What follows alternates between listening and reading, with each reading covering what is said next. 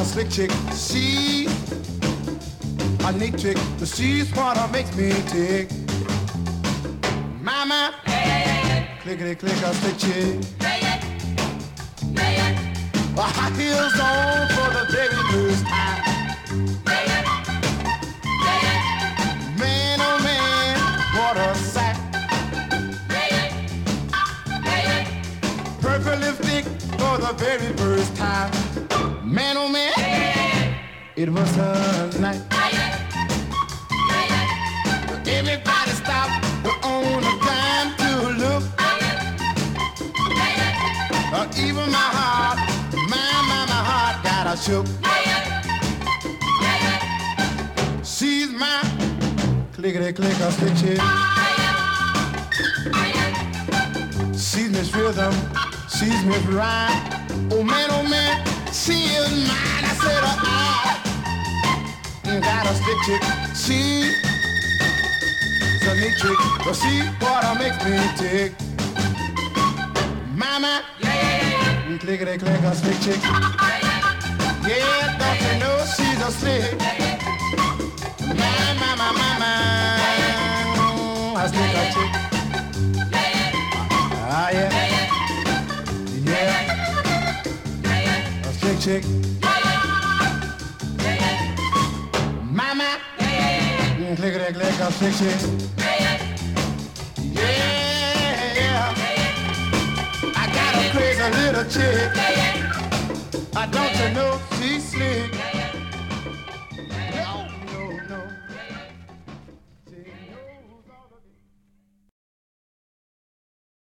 Eccomi, eccomi, eccomi, Radio Wombat, Slick Chick 22 e 48 più o meno, almeno così segna l'orologio nella tana del Wombat eh, dove mi trovo e tutto un groviglio di cavi, tutto fili ovunque, un casino, però ce l'ho fatta nonostante la zona rossa, ehm, insomma, eh, vabbè, tanto zona rossa, zona arancione, zona marrone, non si capisce più molto, è tutto un po' un, mescolone unico di colori, mi pare.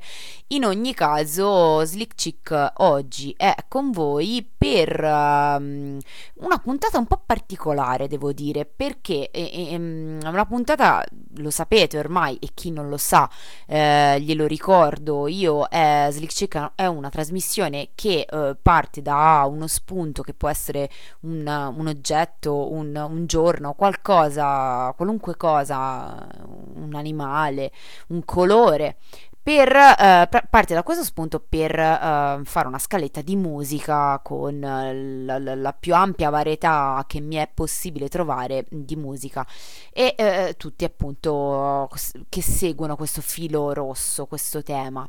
Ecco, la puntata di oggi non smentisce questo, questo format, diciamo, ma lo fa in modo particolare perché il, il, il tema di oggi sono i concerti.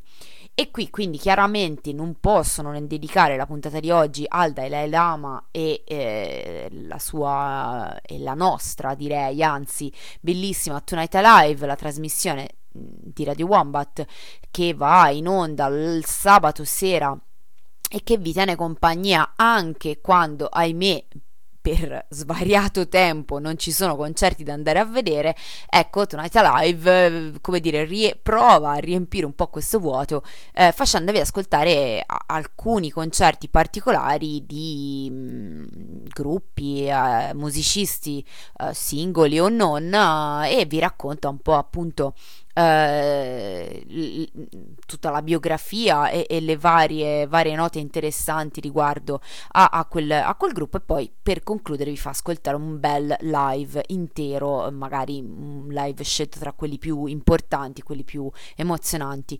Ecco, questo omaggio in qualche modo di oggi di Slick Chick eh, è proprio un omaggio appunto ai concerti perché?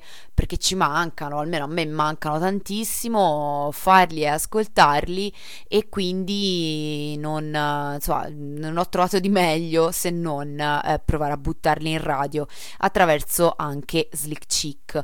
Quindi vi farò ascoltare non appunto come Tonight Live, un intero live di magari un solo musicista, ma vi farò ascoltare alcuni, pochi devo dire, perché lo spazio a mia disposizione come sempre è circa un'oretta, quindi insomma non posso proprio spaziare tantissimo, non posso librarmi in chissà che avventure, però eh, c'è spazio per almeno ehm, qualche estratto da alcuni concerti particolari, non tanto magari per, uh, per quanto furono belli, beh, per certi versi sì, magari, ma per le cose bizzarre che, che, che successero.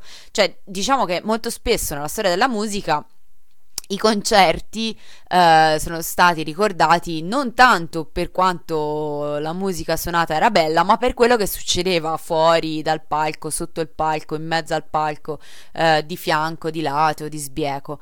Ecco, e quindi un po' questo faremo. Mm, ci sono state varie, varie, diciamo, perle e mm, in realtà ovviamente io, come sempre, ve ne racconterò soltanto una minimissima parte, ma insomma vi dovete accontentare.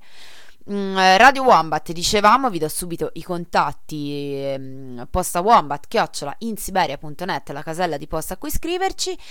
La 1359 in onde medie è la frequenza dalla quale potete sentire rombare, ruggire il Wombat di nuovo dopo i nostri innumerevoli problemi tecnici, ma eh, tanto ormai lo sapete, cioè non è che ce la tiriamo, insomma, siamo abbastanza umili nel mm, confessare che eh, le nostre sperimentazioni sono così Mm, hanno il gusto del, del, DIY e che quindi insomma vanno e vengono. Ma ora è il momento in cui vanno e quindi o vengono a seconda del punto di vista e quindi insomma potete accendere le vostre radioline e provare ad ascoltare la 1359 e, um, ultimo contatto che vi do forse uno dei più importanti il sito, il sito internet ovviamente radiowombat.net ehm, che ve lo dico a fare, ormai lo sapete, potete trovare lì tutti i vari podcast, le varie trasmissioni, comprese quelle nuove, tra l'altro che stanno piano piano, eh, nonostante il periodo non proprio facilissimo, però insomma qualcosina di nuovo c'è e uh, il palinsesto, insomma, e tutte le novità che riguardano questa radio. Bene, cominciamo però con questa scaletta perché altrimenti poi si fa tardissimo e già insomma abbiamo detto l'altra, l'altra settimana che vi, vi, vi, faccio digerire male con le mie musiche eh, così scapestrate, ecco poi non vi voglio anche guastare la buonanotte e quindi iniziamo questa scaletta. Inizio la scaletta dedicata ai concerti partendo da Elvis Presley perché secondo me va fatto, ecco, cioè, mi sembra un inizio, come dire, doveroso.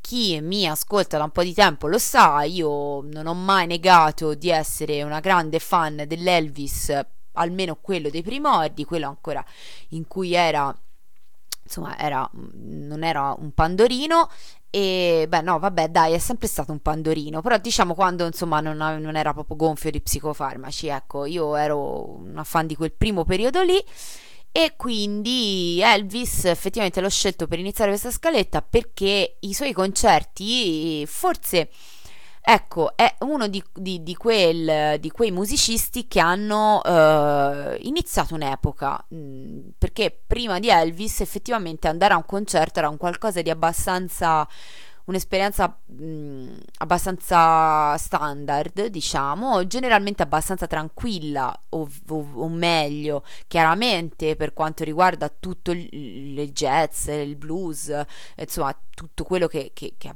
eh, insomma, eh, che c'era già ben prima di, di, del rock and roll e di Elvis, chiaramente non è che lì invece tutti stavano per benino a modino, però era qualcosa di un po' diverso perché erano proprio sale da ballo, c'era la musica era mh, mm, come dire eh, prevista per essere ballata, almeno in alcuni, in alcuni generi, penso per esempio allo swing, tanto per dirne una. Eh, qui era un qualcosa di diverso e soprattutto c'era un personaggio come quello di Elvis che eh, si può, penso, a buon diritto indicare come la prima rockstar. Quindi gridoline di, di, strappamenti di capelli vari, eh, gente che sviene, eh, donne ma non solo, eh, del, deliri, gente appunto completamente sconvolta e un rituale collettivo, in qualche modo inizia un, un certo tipo di rituale, non che prima appunto i concerti non fossero anch'essi dei rituali tribali, ma adesso forse dopo Elvis in parte, eh, non solo Elvis ovviamente, ma insomma rispetto a prima sicuramente c'è un bel cambiamento, ecco da adesso in poi hanno, eh, c'è, c'è, un altro tipo di rituale collettivo. Ehm, per esempio, giusto per appunto buttarla lì, Elvis, lo saprete, eh, beh, non è che ve lo devo spiegare io, è un personaggino abbastanza noto, però insomma ehm, era famosissimo e eh, faceva svenire le ragazzine grazie ai suoi movimenti pelvici e non solo, eh, ed effettivamente aveva una sensualità esplicita e, e estrema per il momento, per il momento e per il luogo geografico dove veniva ehm, espressa quindi effettivamente eh, i suoi concerti erano qualcosa che sconvolgevano chi li vedeva e chi li ascoltava. E, ehm, tanto per fare un piccolo esempio, anche se in realtà eh, boh, fate, fate, una prova e ascoltate qualsiasi live degli anni 50, diciamo, ehm, diciamo prima de, de, del 68. Eh, e, e, la maggior parte sono inascoltabili, nel senso che sono ricoperti da un, un, uno stuolo di gridolini fastidiosissimo.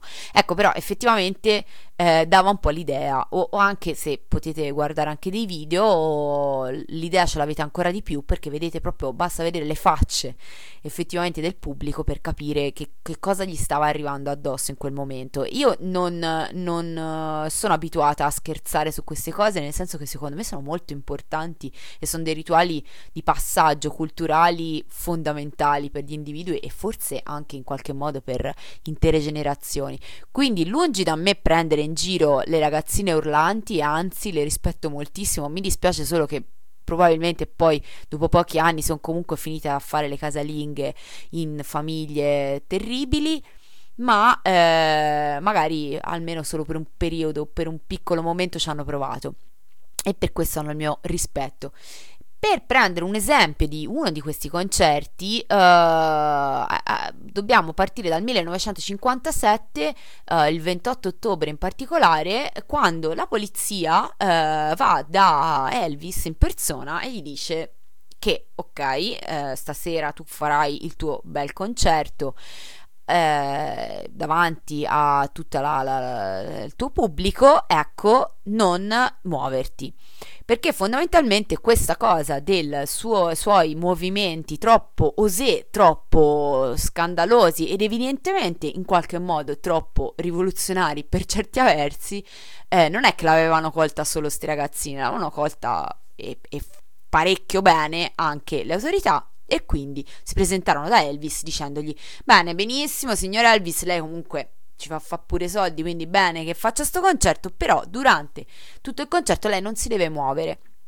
Niente fermo, impalato come uno stoccafisso, niente ancheggiamenti, niente mosse sensuali che lo sappiamo che le fa, stia fermo.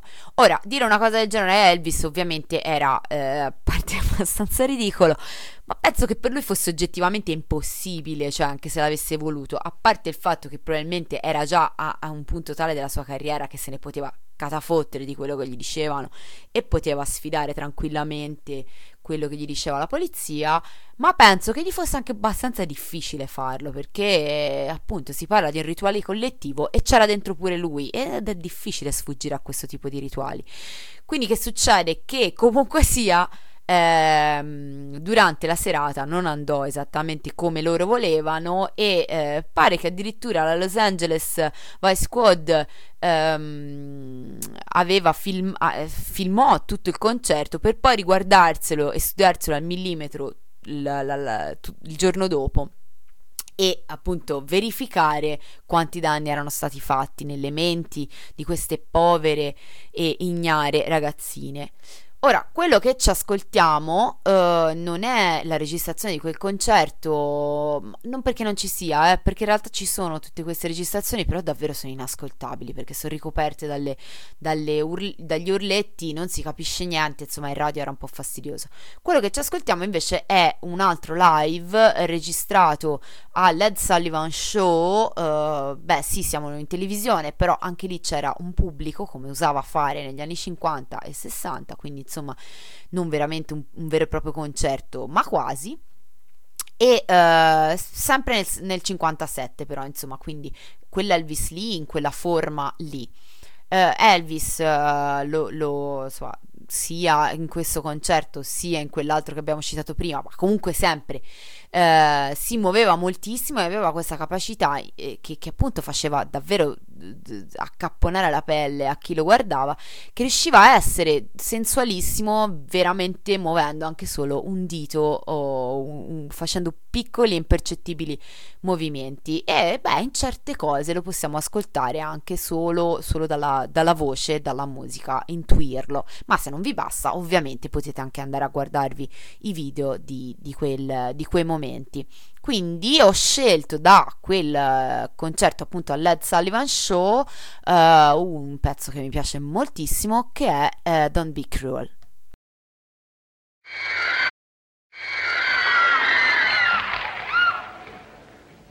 Thank you very much.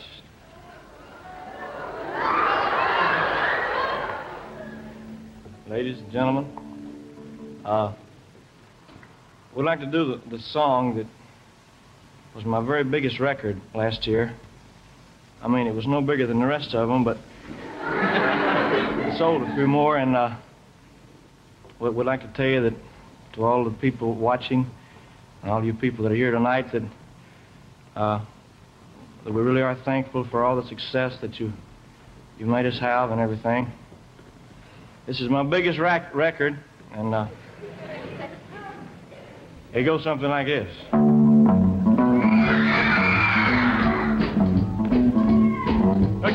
Know I can be found sitting home all alone. If you can't come around, at least please telephone. Only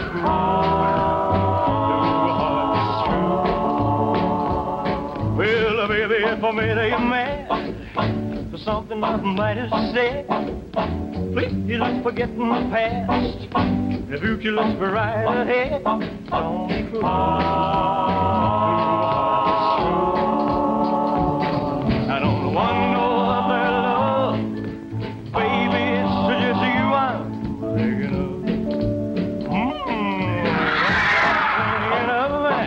Don't make me feel this way. Come on over here and love me. You know what I want you to say. Be cruel.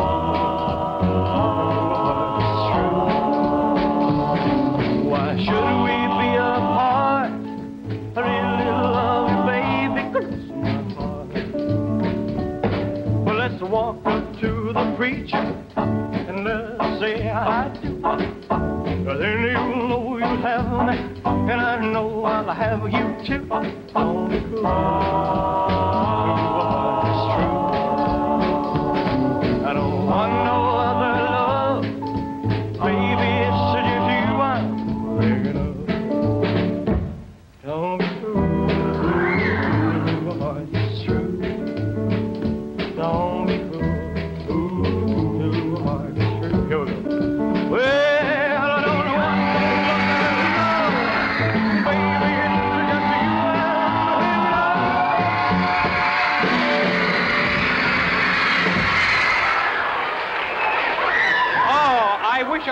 young again. No fooling. That's wonderful to be that way.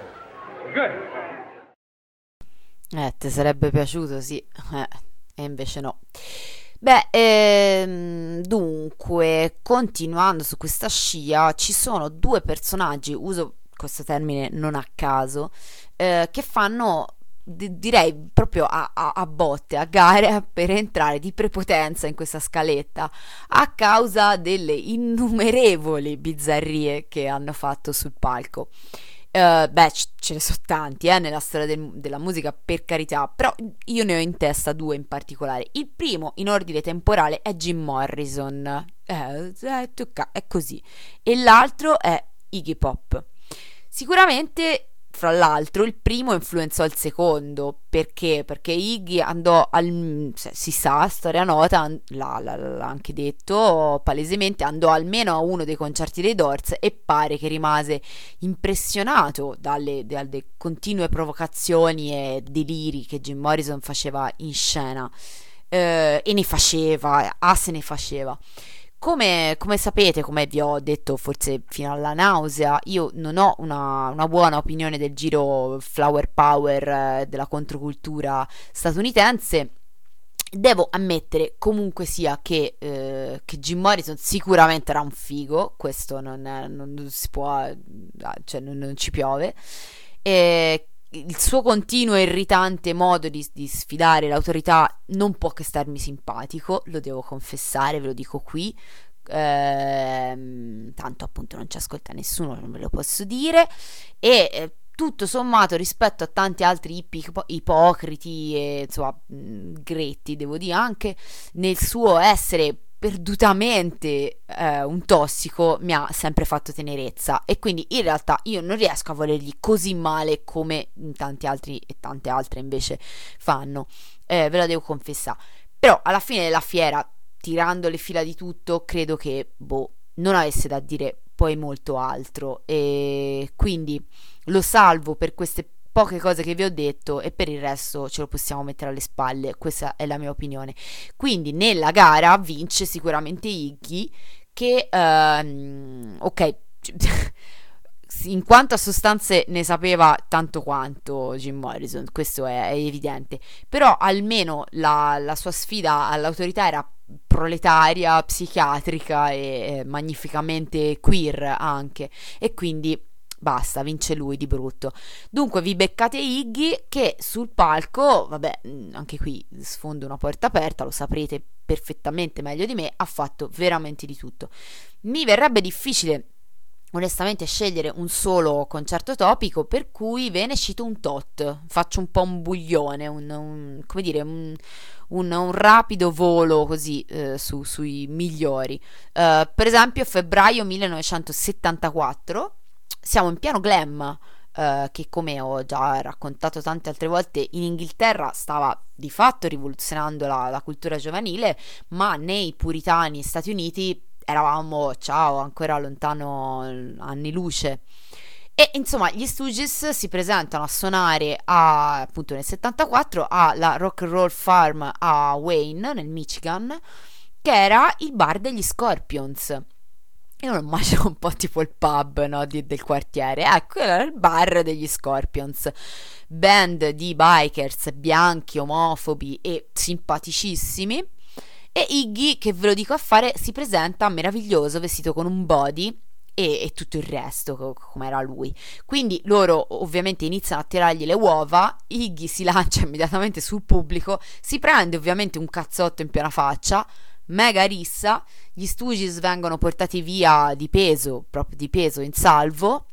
E poco dopo che succede? Che i, eh, il radio, ehm, la sera, non ricordo, comunque su, a breve, Iggy Pop lancia la sfida agli Scorpions dicendo un po' alla Guerriera della Notte, dicendogli di presentarsi al prossimo loro concerto a Detroit che avrebbero regolato i conti. Peraltro eh, il concerto a Detroit che sarebbe stato il loro ultimo, mm, l'ultimo concerto degli Stooges. Eh, c'è una registrazione di quel live, l'album um, Metallic KO, eh, dove pare che, che, gli Scorpions non si videro, ma eh, quel concerto è stato definito eh, l'unico album della storia dove si te- sentono le bottiglie di birra schiantate sulle corde della chitarra. Quindi insomma deve essere stato un bel clima e penso che chi c'è, eh, chi c'è stato, insomma, se lo ricordi. E poi vabbè, innumerevoli stage diving, uh, quasi sempre, ma molti di questi finiti con la gente che si scansa e Iggy che finisce di faccia a terra.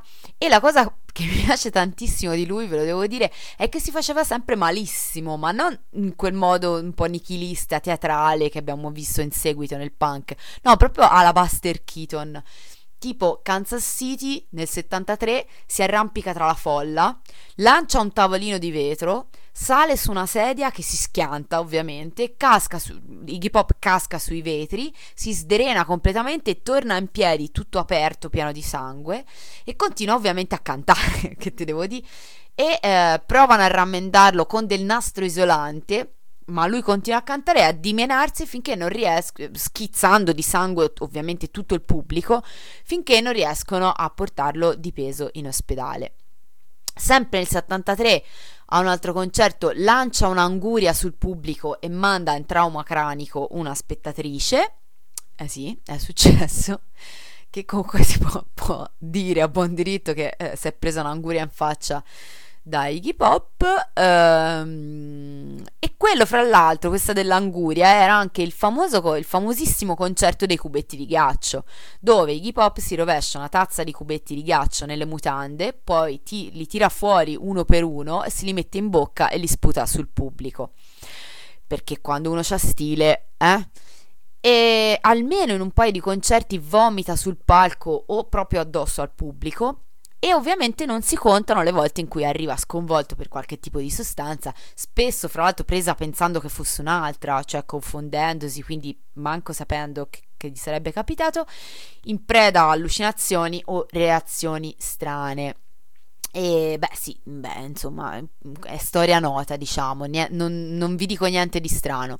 Uh, quindi, gli Stooges, beh, questa volta vi dovevo proprio far sentire il pezzo dal, dal, concerto che vi ho citato del 74, però nella versione eh, remasterizzata del 76, pubblicata appunto nell'album Metallic che io ho, e ho scelto, giusto per essere didascalici, Cock in My Pocket. You want to play Louis Louis or should we play Got My Cock in My Pocket? Huh? Got our stuff? Do our stuff?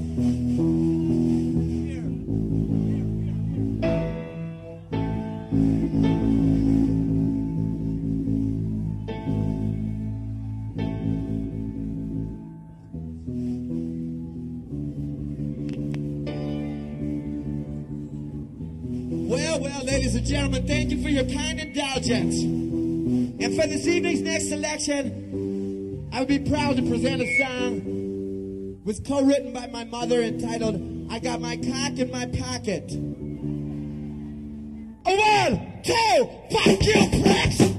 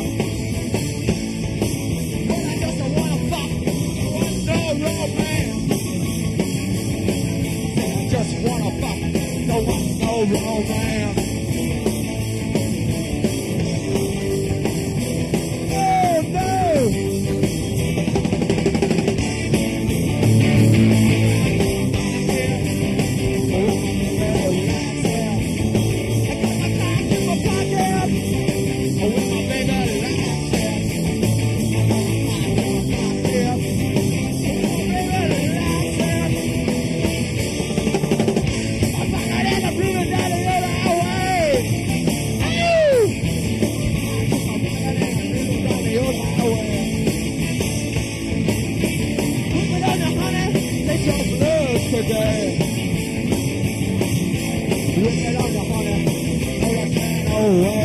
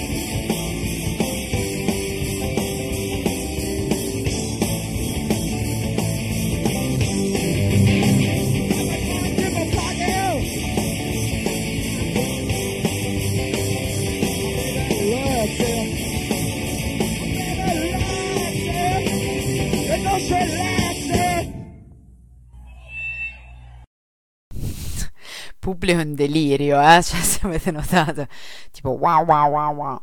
Niente, eh, così, no, no, no, non piacevano gli Stooges uh, in quelle zone, eh? Che si deve fare? Io avrei pagato oro, invece vedi.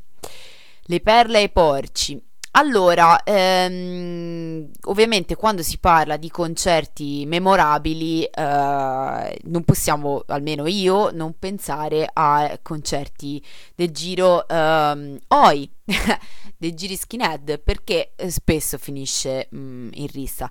Eh, in particolare quando eh, qualche simpatico stronzo nazista decide di uh, presentarsi così uh, in, posti dove non dovrebbe presentarsi mm, quindi ovunque però insomma in particolare in certi concerti. Ecco quindi eh, se è nota storia nota per esempio per gli Sham 69 che a un certo punto dichiararono proprio di doversi sciogliere perché non ce la facevano più eh, perché fondamentalmente ogni concerto degli Sham 69 finiva in rissa Ecco, eh, non siamo a sto livello, però per esempio anche i Dropkick, madonna, mi incarto sempre a dirlo, i Dropkick Murphys hanno avuto i loro bei problemini, perché anche lì non, eh, i nazi purtroppo non sono un po', si sa, eh, si sa abbastanza bene che non so proprio, non, bri- non brillano per l'intelligenza, qui non gli entra in testa che non eh, sono benvenuti e quindi ci provano, provano, vanno e fanno gli smargiassi e come nel caso di Dropkick Murphys poi non gli va molto bene, per esempio ehm, ci sono stati vari episodi in realtà eh, che, che, purtroppo hanno turbato i concerti dei, dei Dropkick Murphys.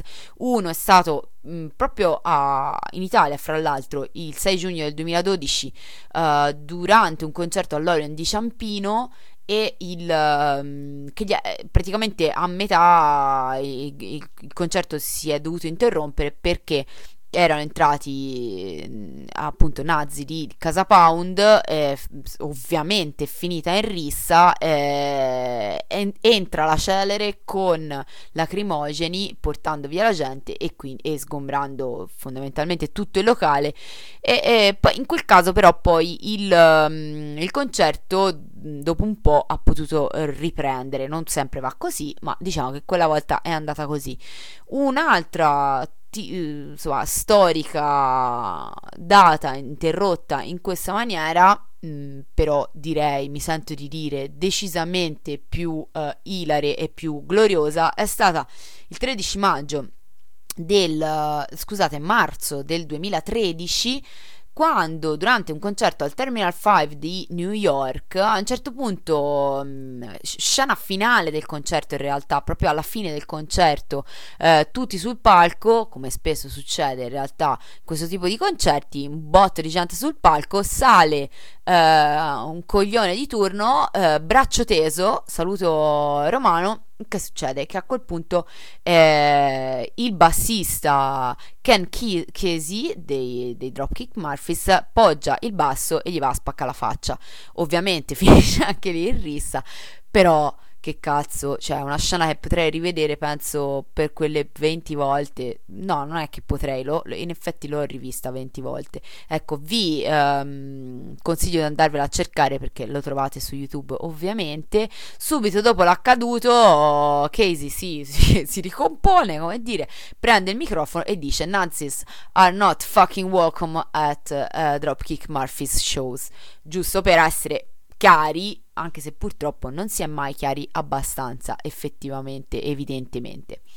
Questo è l'inizio di quel concerto, un inizio lo sentirete un po' bizzarro, d'altra parte avevano scelto di iniziare un po' così, è un, uh, un medley effettivamente, eh, quindi c'è Cadence to Arms, che lo sentirete um, un intro un po' particolare, e um, poi però sfuma in uh, Do or Die.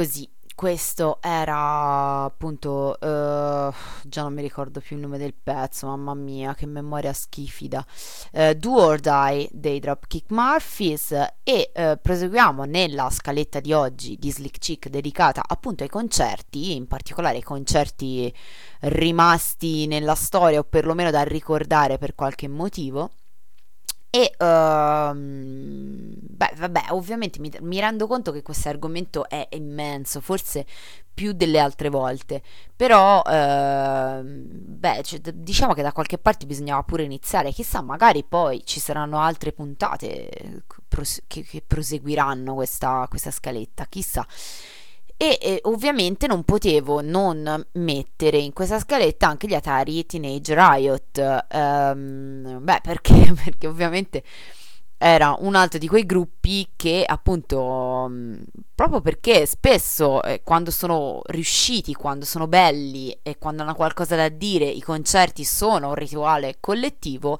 un rituale collettivo a volte sfocia anche in un riot, quindi um, spesso i mm, concerti dei, degli Atari Teenage Riot finivano con un riot o, o qualcosa di simile.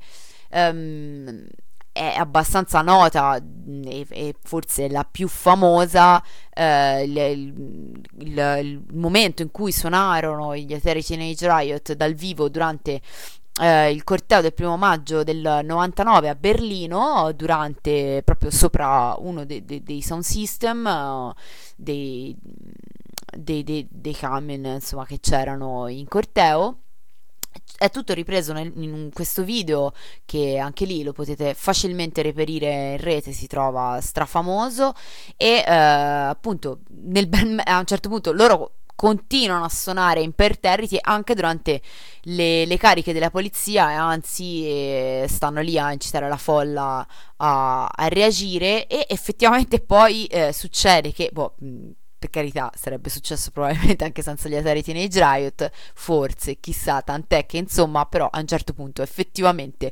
eh, gli sbirri eh, iniziano a scappare e, ehm, e, quindi un momento abbastanza topico insomma che penso rimarrà nella storia della musica almeno nella storia della musica. E mh, mm, peraltro purtroppo non eh, ovviamente non, non, non, va benissimo mh, mm, per gli Atari Teenage Riot che comunque vengono mh, arrestati subito dopo come era abbastanza facile intuire purtroppo e, mh, c'è un, un bell'articolo che vi consiglio di leggere a questo proposito appunto che racconta un po' la parabola eh, degli Atari Teenage Riot perché se sono stati un gruppo sicuramente fighissimo da un miliardo di punti di vista, è, è, anche vero che poi c'è stata una discesa abbastanza deprimente. E ehm, vi butto lì questo articolo che trovate su iltascabile.com slash linguaggi slash Atari Teenage Riot insomma lo trovate facilmente che secondo me è, è bello da leggere, interessante. Ora l'audio del primo maggio del 99 è eh, giustamente comprensibilmente, per fortuna, in una qualità fastidiosissima, perché fondamentalmente è un audio di eh, scontri con qualche nota che si sente sotto. Eh, quindi ve lo ascoltate da soli e non ve lo faccio e da sole e non ve lo faccio ascoltare adesso qui in radio, ma invece vi faccio ascoltare Speed sempre degli Atari, uh, Atari Teenage Riot così, boh, solo perché mi piace e perché comunque siamo lì, eh, ecco.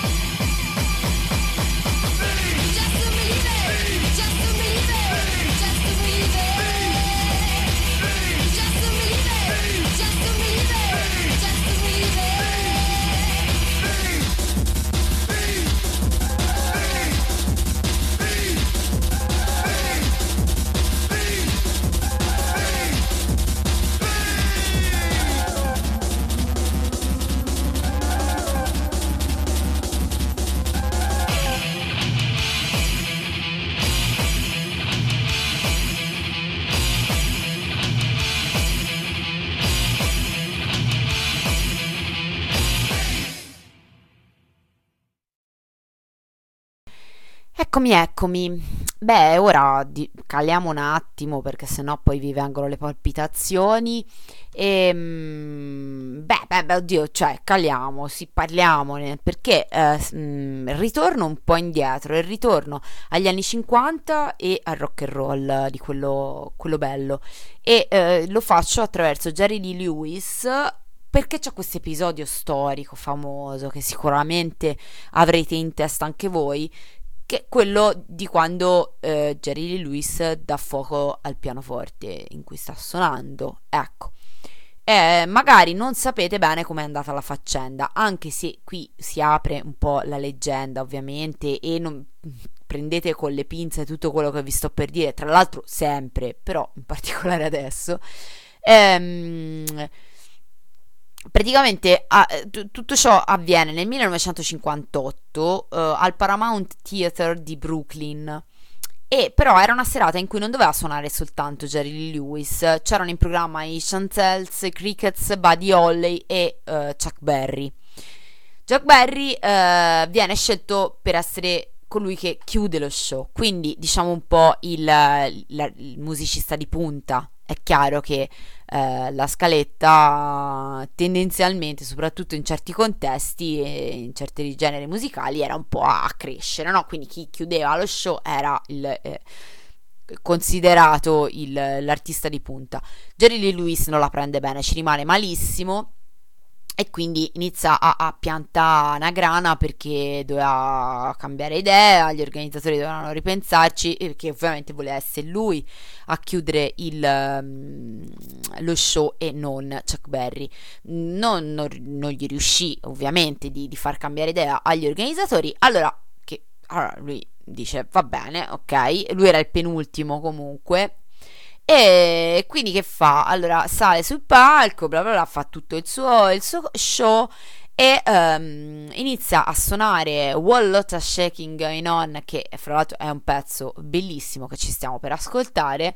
E eh, a un certo punto praticamente inizia a dare fuoco al pianoforte perché si era portato una bottiglia di Coca-Cola riempita di benzina e quindi verso la fine inizia a buttare benzina sul pianoforte e via e gli dà fuoco. Quindi il, il pianoforte ovviamente prende fuoco, la gente sbrocca, eh, inizia a correre via, eh, la, entra la polizia che cerca di mantenere la calma, macello e lui che continua tranquillamente a suonare e a cantare ehm, fino a che gli era possibile sul pianoforte che stava andando a fuoco.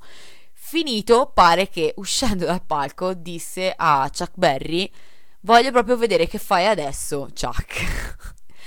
E, e vabbè, che doveva fare Chuck Berry? Chiaramente non riuscì a fare niente perché nel frattempo la gente era scappata via, eh, la situazione dentro era degenero e era, ovviamente lo show era finito, interrotto e aveva fatto uscire tutti. E quindi così il, il burlone um, Jerry Lee Lewis ebbe prim- l'ultima parola, come dire, se la prese. E questo quindi vi faccio ascoltare, non è ovviamente la, la registrazione originale di quel giorno, perché non, immagino che non ci sia, comunque sia io se c'è non l'ho trovata, e quindi vi faccio sentire però un'altra, un'altra registrazione. Um, anche perché poi non c'è dato sapere ovviamente se questa cosa successe veramente oppure no, rimase tutto molto nella leggenda. La versione che vi faccio sentire, vi dicevo, è, è registrata invece un anno prima, nel 57, al Steve Allen Show. You know, a gang of us on the show want to see for ourselves where all these wonderful Johnson products come from, so we're going to uh, Racine, Wisconsin this week. We'll be seeing all you folks out at the waxworks in a couple of days. There's been a whole lot of shaking going on around here all day, and uh, it's been uh, as a result of a fellow dropping in by the name of Jerry Lee Lewis. As you know, you young folks especially, there's a hit record right now called A Whole Lot of Shaking Going On. It's one of those songs where you kind of get the beat in the feeling, and nobody reckon nobody ever will, I guess. It goes by too fast. But here he is, jumping and jolting, Jerry Lee Lewis.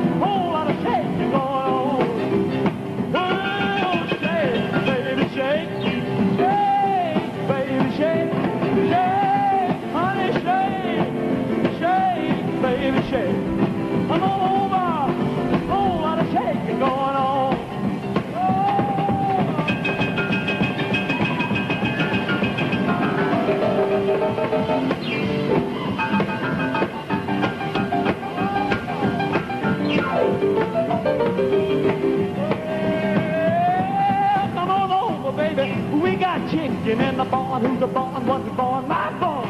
Come on, honey. We gotta move our home. Oh, we breaking. A whole lot of shaking going on. Easy now, shake. Oh, shake, baby. You can shake one time for me. Oh, now, so come on over, baby. A whole lot of shaking going on. Now let's get real low, shake. Do, honey, kind of stand in one spot. Jump around just a little bit. That's when you have black got something, you know. Now let's go. Shake! Shake! Honey, shake! Shake, shake! Shake, shake! Shake! Big bacon!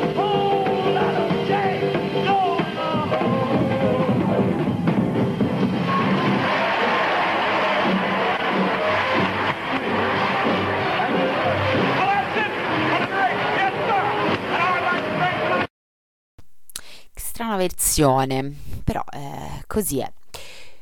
Ora passiamo, saltiamo di palo in frasca, ehm, almeno da un punto di vista musicale. Ehm, parliamo di un, un- non- secondo me non vi aspettavate magari che, che infilassi questo brano in questa scaletta, ma invece vi, vi assicuro che ci sta eh, perfettamente. Si tratta di Gorizia. Uh, un brano che venne composto nel 1916 in trincea da, da un anonimo, non, non si sa bene chi lo scrisse, nel corso della sanguinosa battaglia per la ehm, conquista per l'appunto di, di- di Gorizia, ehm, costata la vita a 100.000 uomini da, da- da- da entrambe le parti. E ehm, questo brano viene trascritto successivamente a Novara da Cesare Bermani grazie alla testimonianza mnemonica di, di alcuni soldati di fanteria che erano sopravvissuti e mm, loro stessi narrarono che chiunque venisse, veniva sorpreso a, a cantarla al fronte era, di disfa- era accusato di disfattismo e spedito al plotone di esecuzione. Quindi un brano, come dire, eh, di un certo spessore, eh, almeno nel significato. Non, eh, non esiste però quindi un, un- un testo originale, mm, sì, certo ci fu una trascrizione, però non abbiamo il vero testo originale e, e ne furono fatte moltissime versioni, come spesso accade per i brani popolari, di musica popolare e anche i canti di lotta. Ehm, una di queste versioni, diversa dalla prima stesura, è eh, probabilmente quella più, più famosa, eh, che è quella eseguita da Michele Straniero a Spoleto nel 1964 nel corso del, del Festival dei Due Mondi che avveniva ogni anno. Eh, in questa versione c'era una strofa centrale della, della canzone che eh, testualmente diceva Traditori signori ufficiali, voi che la guerra l'avete voluta, scannatori di carne venduta, questa guerra ci insegna a punir. Appena ehm, Michele Straniero eh, intona eh, questa, questa canzone e dice queste parole, dalla platea eh, insorge eh, sdegnato un alto grado dell'esercito e eh, subito arrivarono altre eh, signore impellicciate e vari, vari borghesi vari eh, presenti a fargli eco, indignati, e iniziarono i grida, insulti fino ad arrivare a seggiolate e eh, dall'altra parte perché eh, da- ovviamente il pubblico era giustamente ben diviso e dal loggione non per niente arrivarono appunto di tutto eh, seggiolate e eh, anche un coro eh, co- com- che cantava bandiera rossa. In breve praticamente si arrivò alla mega rissa come vi, vi potete immaginare e, ehm, e così successe in realtà nei giorni dopo perché lo spettacolo praticamente veniva replicato eh, giorni dopo e ogni volta c'era una contestazione da parte fondamentalmente dei fascisti. E um, per, per, la cronaca eh, eh, Michele Straniero ehm, ma anche lei di Crivelli e Bosio furono denunciati per vilipendio delle forze armate per aver cantato questa, questa canzone. Gli mm, incidenti ovviamente scaldarono gli animi fecero gran clamore eh, sui giornali, vi potete immaginare, e ehm, appunto poi da lì arrivarono le denunce. Mm, poi in realtà questo servì anche a consolidare un, un canto che probabilmente uh, grazie a, a, questo divenne ancora più famoso e a insomma, essere poi passato di bocca in bocca, tant'è che anche adesso Gorizia è uno dei, dei canti uh, che, che, ci tramandiamo da più tempo e forse a cui siamo più affezionati anche, almeno mh, mm, parlo per me, ma penso che sia condivisa da molte, da molti. Eh, quindi vi uh, faccio ascoltare questa, um, questa, versione appunto di, uh, di, Sandra Mantovani però questa volta perché uh, c'è un video eh, con la registrazione audio montata sopra del, di questo spettacolo appunto di questo concerto famoso che però al momento di Gorizia chiaramente l'audio eh, non c'è e c'è stato rimontato sopra perché ovviamente finì tutto schifio. Quindi eh, ho pensato che tanto montaggio per montaggio tanto vale farvi ascoltare una versione che a me piace veramente moltissimo, che è quella di Sandra Mando- Mantovani. Non è un live, ma insomma penso che possiate perdonarmelo.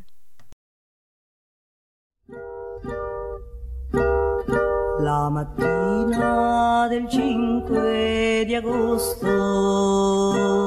Si muovevano le truppe italiane per Gorizia, le terre lontane e dolente ognuno si partì.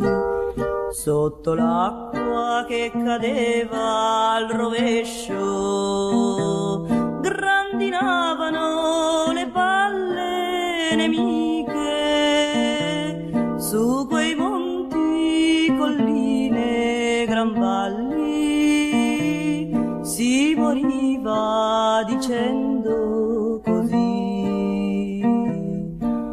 Gorizia, tu sei maledetta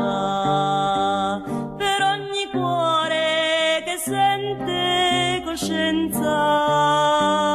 Dolorosa ci fu la partenza e il ritorno per molti non fu. O vigliacchi che voi ve ne state con le mogli sui letti di lana, carne umana, questa guerra ci insegna a punir. Voi chiamate il campo d'onore, questa terra di là dei confini, qui si muore gridando assassini, maledetti sarete un dì. Cara moglie che tu non mi senti, raccomando ai compagni vicini di tenermi da conto i bambini che io muoio col suo nome nel cuore. Gorizia, tu sei maledetta per ogni cuore che sente coscienza. Dolorosa ci fu la partenza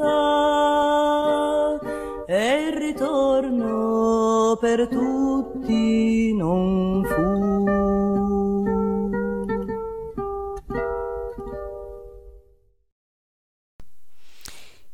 Bella che è questa canzone, io vi devo confessare che mi piace moltissimissimissimo. Allora, adesso arriviamo a un altro episodio, siamo quasi in chiusura, eh? cioè mancano due, due brani e poi ci salutiamo, però ehm, penso di finire in bellezza, soprattutto con questo brano che sto per farvi ascoltare e questo episodio.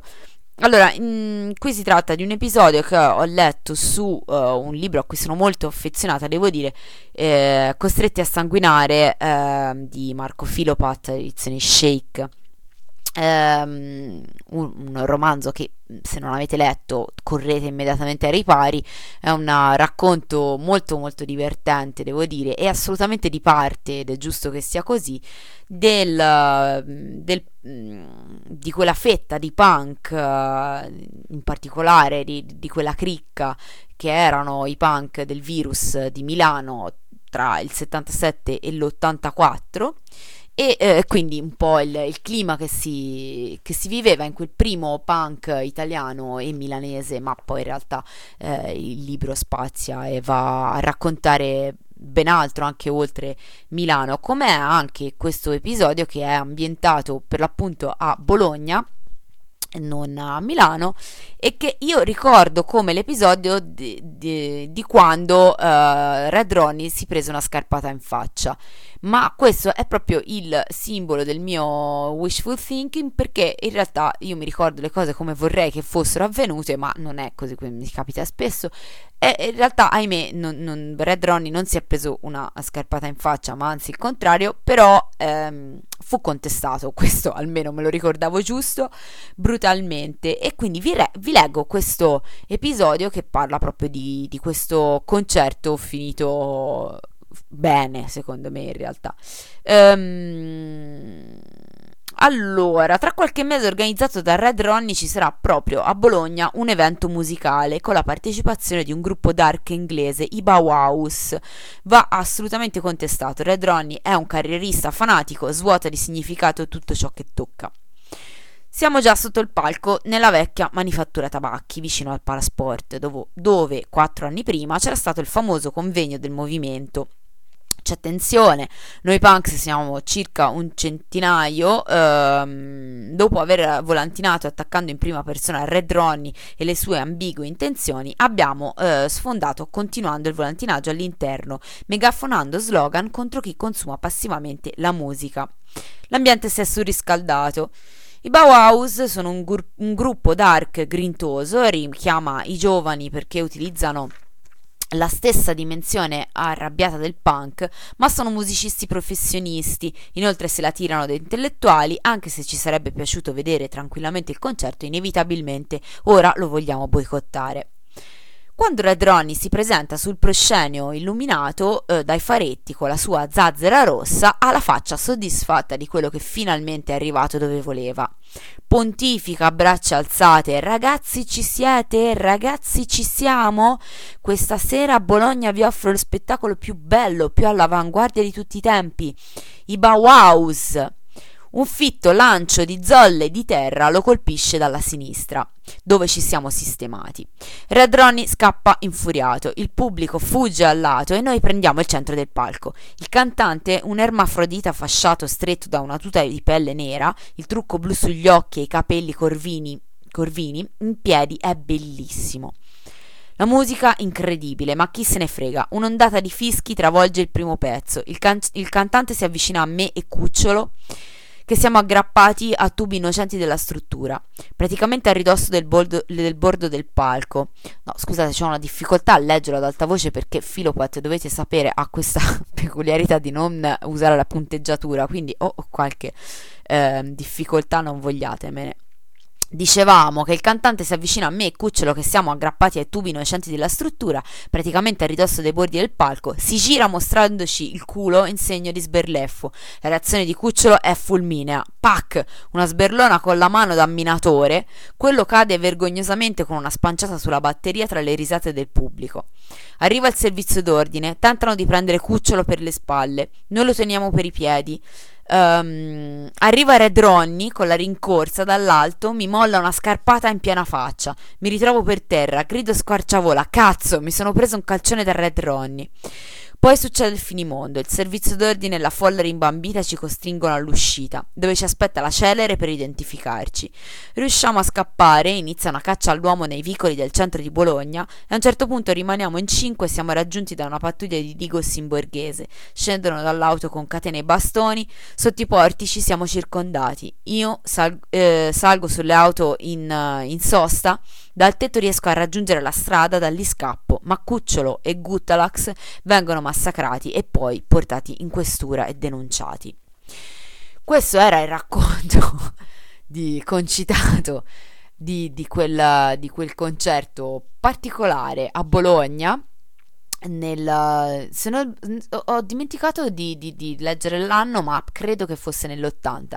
Comunque, quello che invece ci ascoltiamo adesso non è la registrazione di quel live, ma quello di un concerto a Londra nel, nell'82, il 24 febbraio del 1982, quindi insomma siamo lì. E uh, questi sono appunto ovviamente i Bauhaus e il brano è Dark Entries.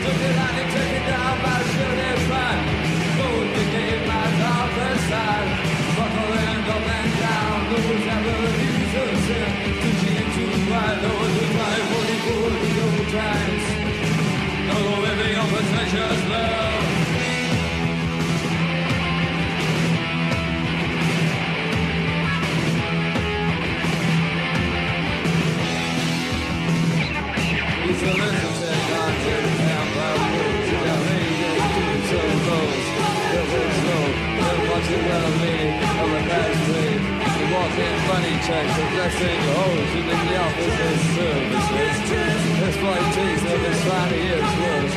Look at the seals on the battles of officers. They lays the flies in his eyes.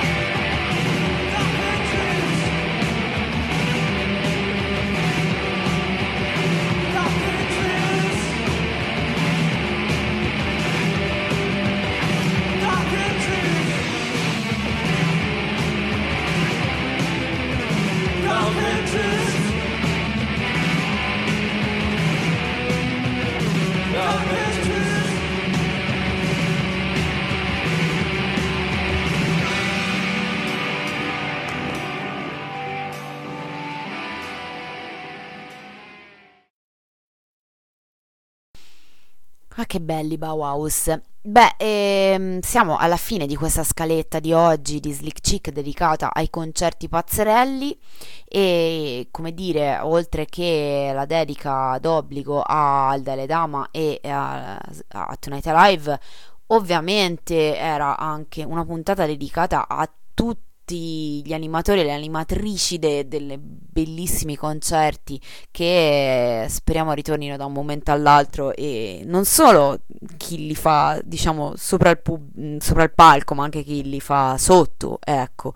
E quindi tutti noi che ci andiamo anche a vederceli e partecipiamo a questi rituali collettivi in qualche modo tribali come dicevamo a inizio puntata Beh, ehm, ci lasciamo questa sera con una nota un po' amara, ma in un certo senso anche di rivalsa, devo dire, perché eh, di questo episodio ho già parlato in un'altra scaletta, mm, però è, è, un qualcosa di significativo che ci stava bene anche in questa occasione. Sto parlando del um, live tributo a Tim Buckley che um, venne, venne, fatto nel, nel, 1991. Era un concerto dove tutta una serie, dopo la morte di Tim Buckley, tutta una serie di, di um, vari artisti più famosi e, e, per niente famosi si avvicendavano sul palco per uh, dedicare una cover a appunto Tim Buckley, suonare la sua musica e ricordarlo in qualche maniera.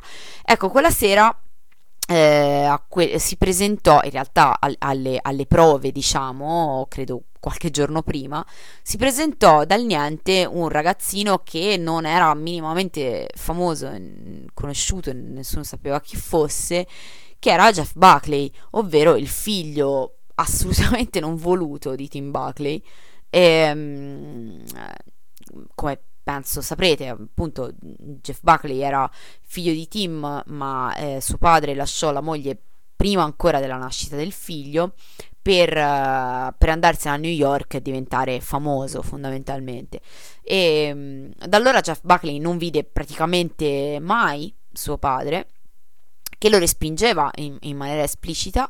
E, e, quando nel 75 uh, eh, Tim Buckley appunto morì per overdose, Jeff Buckley non fu voluto neanche al funerale, mentre invece uh, la famiglia volle il, il figlio adottivo di, di Tim Buckley, che, che, evidentemente era più ben voluto.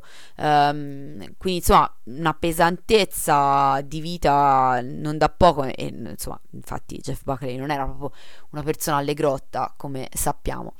Eh, 16 anni dopo, nel, nel 91, appunto, Jeff Buckley si, si, ritrova in qualche modo, in realtà pare un po' per caso e che fosse anche, insomma, come mi, mi, posso anche immaginare, non, non fosse proprio ehm, così convinto di partecipare a questo, a, a questo tributo, a questo co- concerto, ecco, in qualche modo però ci si ritrova e, um, e partecipa a questo Greetings for, uh, from, for Tim Buckley.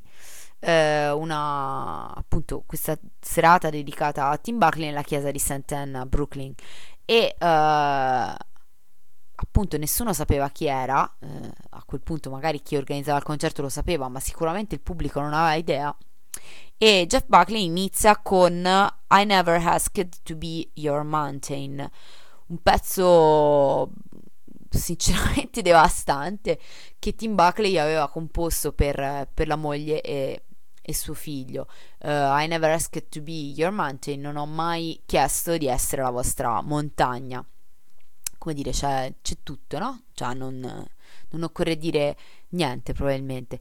Jeff Buckley canta questo pezzo con una voce che, che veramente trasuda rabbia in una maniera uh, sinceramente commovente e quindi mh, mm, sono ben uh, quasi nove minuti di, di brano, ma, ma direi che erano sicuramente d'obbligo per chiudere in bellezza questa scaletta e appunto pezzo finale con cui vi do anche la buonanotte, vi do appuntamento a mercoledì prossimo, sempre intorno alle 10 e mezzo e ovviamente sempre su Radio Wombat e con Slick Chick, quindi buonanotte o quel che volete. Ciao ciao!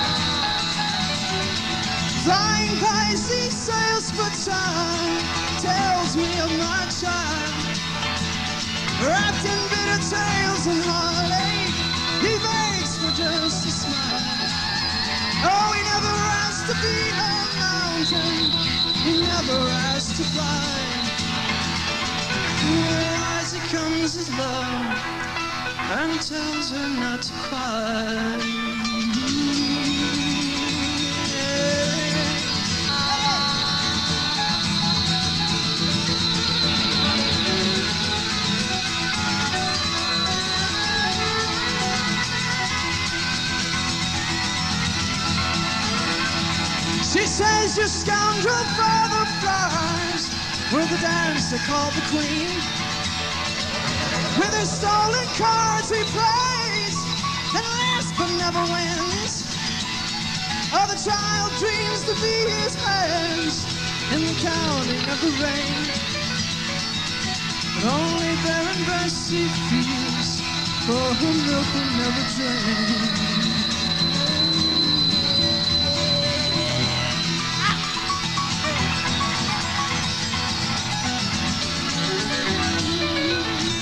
As I die, I can't remember where I saw the rain. Could it be that her laughter drove me down again? Charming dancer, will you stop, stop and talk to me? Is there someone else you feel in your dreams? You will, you see. In midnight gazes, I found you me. If you lead me on, please lead me down. Oh, flying, flying fish, come and flutter by my door. You can drink my lies, but first you read my eyes. Each one is titled, I'm turning back to you.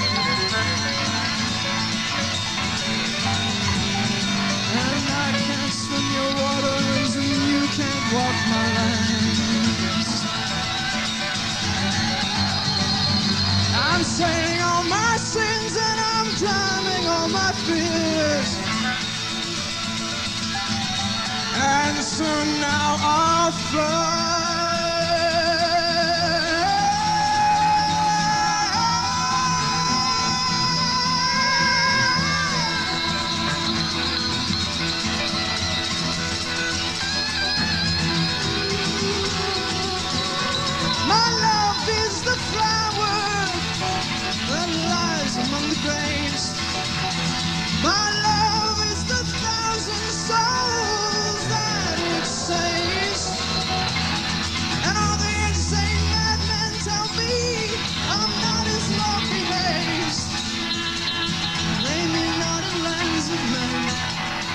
spread my ash along the ways.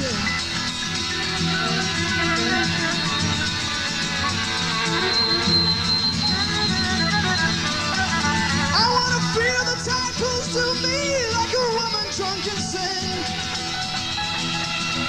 I wanna feel the fish swim through